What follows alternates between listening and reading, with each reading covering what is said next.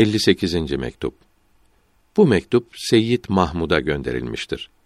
Tasavvuf büyüklerinin yolunu ve eshab-ı kiramın şanının yüksekliğini bildirmektedir. Kıymetli iltifatnamenizi almakla şereflendik. Büyüklerimizin rahmetullahi teala aleyhim ecmaîn yazılarını zevkle okuduğunuzu anlayınca birkaç kelime yazarak göndermek icap etti. Böylece sualiniz cevaplandırılmış ve arzumuza teşvik edilmiş olur. Yavrum, büyüklerimizin seçtiği tasavvuf yolu yedi basamaktır.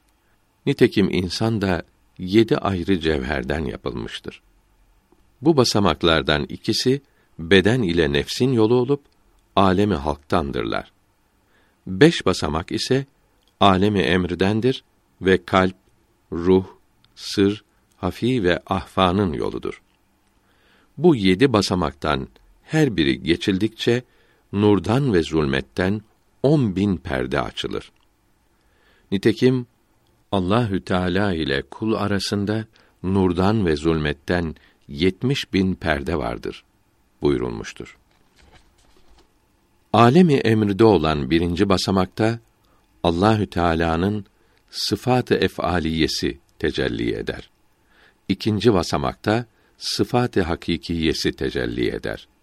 Üçüncü basamakta zat-ı ilahinin tecellileri başlar. Erbabına saklı olmadığı gibi bu tecelliler artar.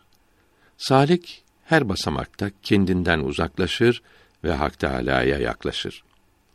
Yedi basamak bitince yakinlik de tamam olur. Fena ve beka ile şereflenir.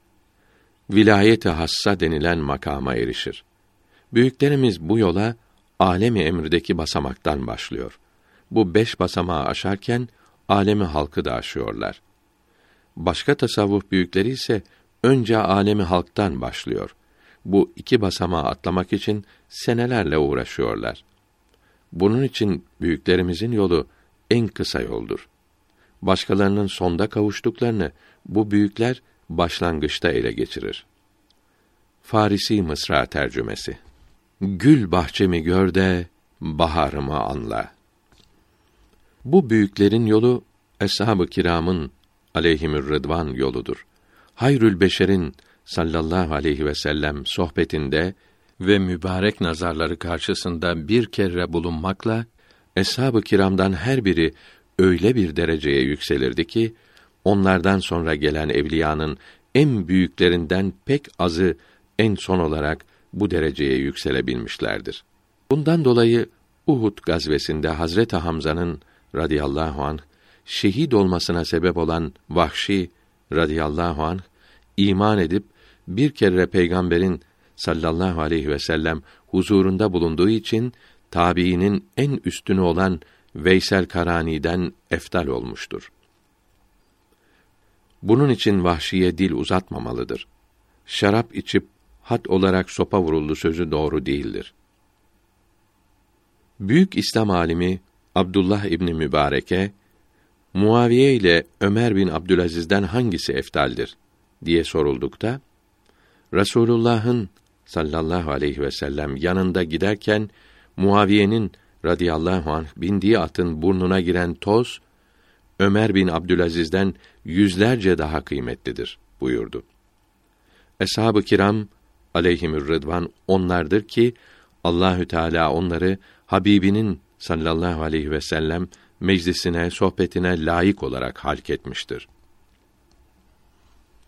Büyüklerimiz eshab-ı kiramın aleyhimür rıdvan yolunda yürüdüklerinden başkalarının en sonda vardıkları derecelere daha başlangıçta ermişlerdir. Bu yolun sonunun nasıl olacağını bundan anlamalıdır. Bu büyüklerin nihayette eriştikleri dereceleri kim anlayabilir? Farisi iki beyt tercümesi. Dil uzatırsa bunlara eğer bir cahil, Allah korusun, ağza almam sözlerini.